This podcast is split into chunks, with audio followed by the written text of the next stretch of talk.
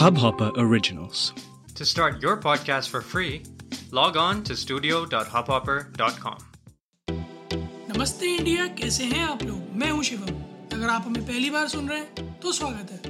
इस शो पर हम बात करते हैं हर उस खबर की जो इम्पैक्ट करती है आपकी और हमारी लाइफ तो सब्सक्राइब का बटन दबाना ना भूलें और जुड़े रहें हमारे साथ हर रात साढ़े दस बजे नमस्ते इंडिया में।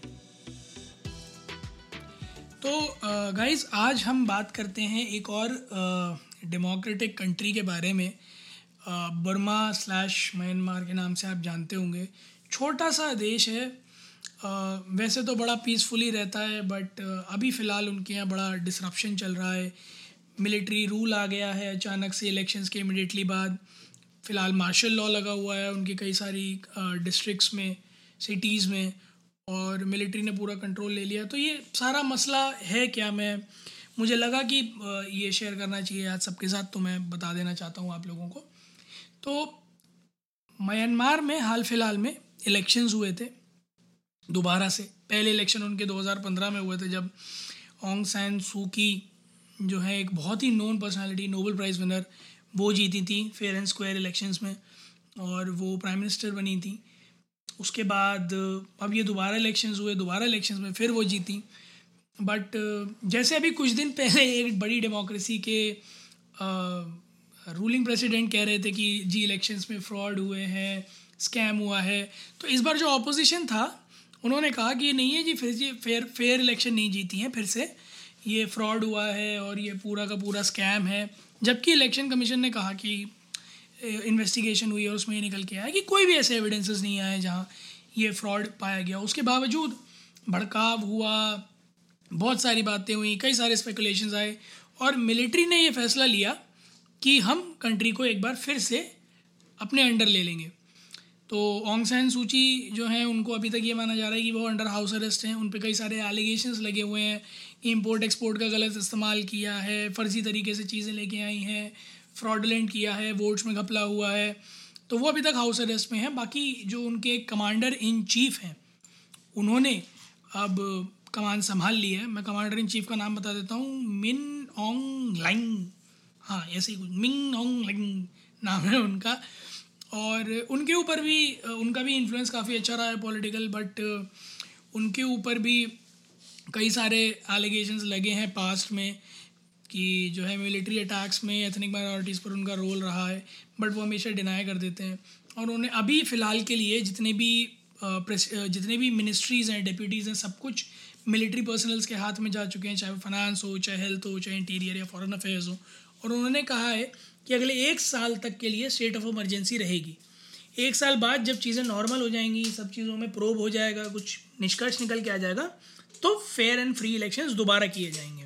आ, मुझे नहीं लगता कि जो है, जो कंट्री इतनी मुश्किल से डेमोक्रेसी से बाहर आई थी, वो दोबारा डेमोक्रेसी में इतनी आराम से चली जाएगी with such military leaders but we are hoping for the best for the Myanmar people तो जब ये सब कुछ हुआ और एक अलग तरह का कूप आज हुआ कि जो है, बिल्कुल गलत इलेक्शंस हुए हैं, ये, वो और कई सारे भगदड़ मची तो ओंग सैंग सूकी ने अपने फॉलोअर्स से कहा कि जो है आप लोग इसका कंडेमनेशन कीजिए, आप लोग आइए सड़कों पर इसके बारे में बात कीजिए, लोगों से कहा कि उन्हें सपोर्ट करें।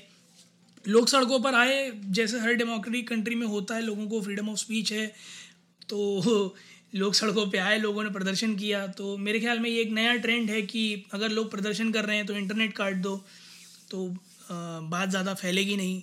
तो उन्होंने वही किया सोशल मीडिया कट कर दिया, पहले थोड़ी जगह का फिर उन्हें लगा कि नहीं मामला बहुत बुरा हो चुका है तो उन्होंने पूरी कंट्री का इंटरनेट शट डाउन कर दिया नेशन वाइड शट डाउन कर दिया इंटरनेट का। मेरे ख्याल में ये आइडिया बहुत सही है जो रूलिंग पार्टीज़ कह लें या रूलिंग फोर्सेस कह लें वो लगाते हैं कि आ, कोई भी क्रिटिसिज्म चल रहा है किसी भी तरह का प्रोटेस्ट चल रहा है और वो अगर उन्हें समझ में नहीं आ रहा है तो एक काम करो इंटरनेट काट दो। इंटरनेट काट दोगे तो लोगों के पास कुछ बचेगा नहीं कहने को हम सेफ़ हो जाएँगे। बट तब तक इस मामले ने काफ़ी तूल पकड़ ली थी और इंटरनेशनल बॉर्डर्स पे से कई लोगों का इंटरफेरेंस आ गया। यू एन इसमें शामिल हो चुका है, कई सारी कंट्रीज़ ने कंडेम भी किया है इस पूरे एक्ट को। बट कुछ कंट्रीज़ हैं जो सपोर्ट कर रही हैं इस एक्ट को चाइना जैसी।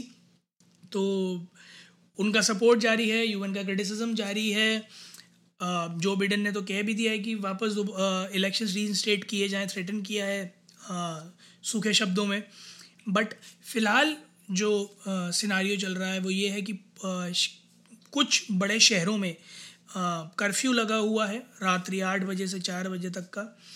और उसके अलावा national wide internet cut down तो चल ही रहा है।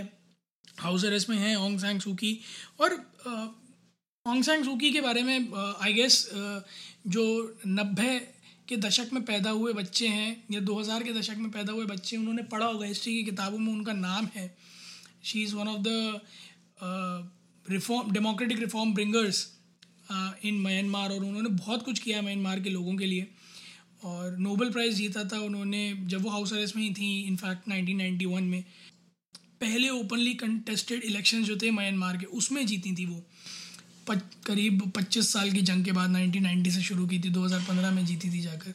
सो so, uh, एक ऐसा पर्सन जिसने हमेशा म्यांमार की भलाई सोची है आप उसको ये कह रहे हैं कि वो बाय फॉल्स मीन्स इलेक्शन जीता है तो बातें तर्कसंगत नहीं है। फिर इलेक्शन कमीशन ने भी कहा कि उन्हें कुछ एविडेंसेस नहीं मिले थे बट उसके बावजूद मिलिट्री लॉक गया। So we pray we hope कि म्यांमार की सिचुएशन जल्दी ही इम्प्रूव हो। एंड आई गेस इस इस पूरी सिचुएशन से एक चीज़ जो निकल कर आती है सामने, वो ये है कि democracies are no longer democracies that's what we feel we have seen democracies around the world जो थ्रैश हो रही हैं, चाहे वो आप वो सारे एग्जांपल्स ले लें जो ट्विटर पे ट्रेंड कर रहे हैं, क्योंकि मैंने पिछले पाँच छः सालों में, सात सालों में ये नहीं देखा कि कहीं इस तरह के शब्दों का प्रयोग हुआ हो कि डेमोक्रेसी की हत्या हुई है, या फिर ये काहे की डेमोक्रेसी है, ये कहाँ की डेमोक्रेसी है।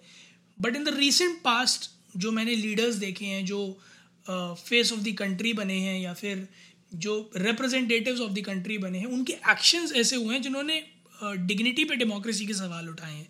So I guess this is a high time जहाँ हम ये बात रियलाइज़ करें कि डेमोक्रेसी का असली मतलब है क्या? डेमोक्रेसी की लिमिट्स क्या हैं? थ्रेश क्या हैं? बाउंड्रीज़ क्या हैं? या फिर किसी रूलिंग पार्टी के हाथ में जो पावर है या किसी रूलिंग uh, फोर्स के जो डिसीजंस हैं जो कमांडर इन चीफ के डिसीजंस हैं वो कितने तर्क संगत हैं? और जैसा अब्राहम लिंकन जी ने कहा भी था डेमोक्रेसी के it's the government of the people by the people for the people तो बिल्कुल सही बात है ऑफ़ द पीपल आप अपने ही बीच में से चुनते हैं। बाय द पीपल जी, आप ही उन्हें चुनते हैं। एंड फॉर द पीपल यानी आप उन लोगों के लिए काम करते हैं, उन लोगों की बातें सुनते हैं, उन लोगों को ओपिनियन मैटर करता है और आपका हर डिसीज़न उन्हें डायरेक्टली इफ़ेक्ट करता है। मेरे ख्याल से जो ये फॉर द पीपल का कॉन्सेप्ट है ना ये थोड़ा वीकन पड़ गया अब डेमोक्रेसी फॉर द पीपल ना बच के फॉर द पॉलिटिशियंस हो गई है। कई बार ऐसा होता है कि जो हमने रिसेंट पास में देखा भी है कि लीडर्स को ये लगता है कि उनके जो डिसीजंस हैं, उन्होंने जो डिसीजंस लिए हैं, वही सही है इरिस्पेक्टिव ऑफ़ द फैक्ट कि जनता उन्हें मान रही है या नहीं मान रही है। सो आई गेस डायलॉग बहुत ज़रूरी है। कई बार ये बात समझना, सोचना भी बहुत ज़रूरी है कि भले ही आप एक लीडरशिप पोजिशन पे हैं भले ही आपने बहुत सोच समझ के डिसीज़न लिया है बट शायद वो जनता को उसके हित में नहीं लग रहा। मैं ये नहीं कह रहा कि आपका फैसला गलत है बट अगर आपको ये दिख रहा है कि जनता उसे मानने को नहीं तैयार है या अस्वीकृत कर रही है तो ये आपका फ़र्ज़ बनता है कि आप इतनी बड़ी डेमोक्रेसी के, जिस छोटी से बड़ी, कैसी भी डेमोक्रेसी के अगर लीडर हैं तो आपका ये फ़र्ज़ बनता है कि आप उन्हें कन्विंस करें, आप उन्हें अपनी पक्ष रखें, बात समझाएँ। कि अगर ये फैसला लिया गया है तो क्यों लिया गया है? किन मायनों पे लिया गया है? किस मद्देनज़र लिया गया है? क्या बेसिस हैं इसके? ताकि एक फेयर डिसीज़न लिया जा सके। जनता ये समझ सके कि वाकई में फैसला हित में है या नहीं है। अगर है तो मान ले, और अगर नहीं है तो आपकी लीडरशिप स्किल्स पे क्वेश्चन नहीं है। जस्ट दैट आपको उस डिसीज़न को रिवाइज करने की ज़रूरत है। कई बार कई ऐसे फैसले होते हैं जो हम तैश में ले लेते हैं, अनजाने में ले लेते हैं। बट बाद में हमें याद आता है और जब तक याद आता है, तब तक बहुत देर हो चुकी होती है। डेमोक्रेसी के साथ आप इस तरह के फैसले नहीं ले सकते। ज़िंदगी में लेते हैं बात अलग है। So I guess leaders of the nation have to realise कि फॉर द पीपल का जो कॉन्सेप्ट है ना, ये कहीं गया नहीं है। ना इसे जाने दें, वरना एक्चुअली में जो लोग कह रहे हैं, वो होगा डेमोक्रेसी की हत्या। आप लोग भी हमें हमारे इंस्टाग्राम और ट्विटर हैंडल्स पर इंडिया इंडस को नमस्ते पर बताइए कि आप लोगों को क्या लगता है कि दुनिया भर में जितनी भी डेमोक्रेसीज़ हैं और उनके जितने भी इरप्शंस हो रहे हैं हाल फ़िलहाल में, ये कितने सही हैं ग्लोबलाइजेशन और कमर्शलाइजेशन के लिए? और कहाँ तक आपको लगता है कि ये सब कुछ सही है? या क्या आपको ये लगता है कि लीडर्स जो फैसले लेते हैं वो हमेशा सही होते हैं? जनता को उनका बेटरमेंट नहीं पता। जो भी है we love to hear your views and we take them forward उम्मीद है आप लोगों को आज का एपिसोड पसंद आया होगा। तो जल्दी से सब्सक्राइब का बटन दबाइए और जुड़िए हमारे साथ हर रात साढ़े दस बजे सुनने के लिए ऐसी ही कुछ इन्फॉर्मेटिव खबरें। तब तक के लिए नमस्ते इंडिया।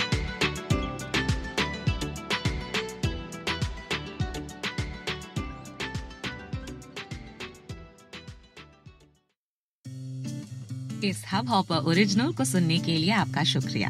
अगर आप भी अपना पॉडकास्ट लॉन्च करना चाहते हैं तो हब हॉपर स्टूडियो वेबसाइट पे रजिस्टर करें और एक मिनट के अंदर अंदर अपना खुद का पॉडकास्ट लॉन्च करें।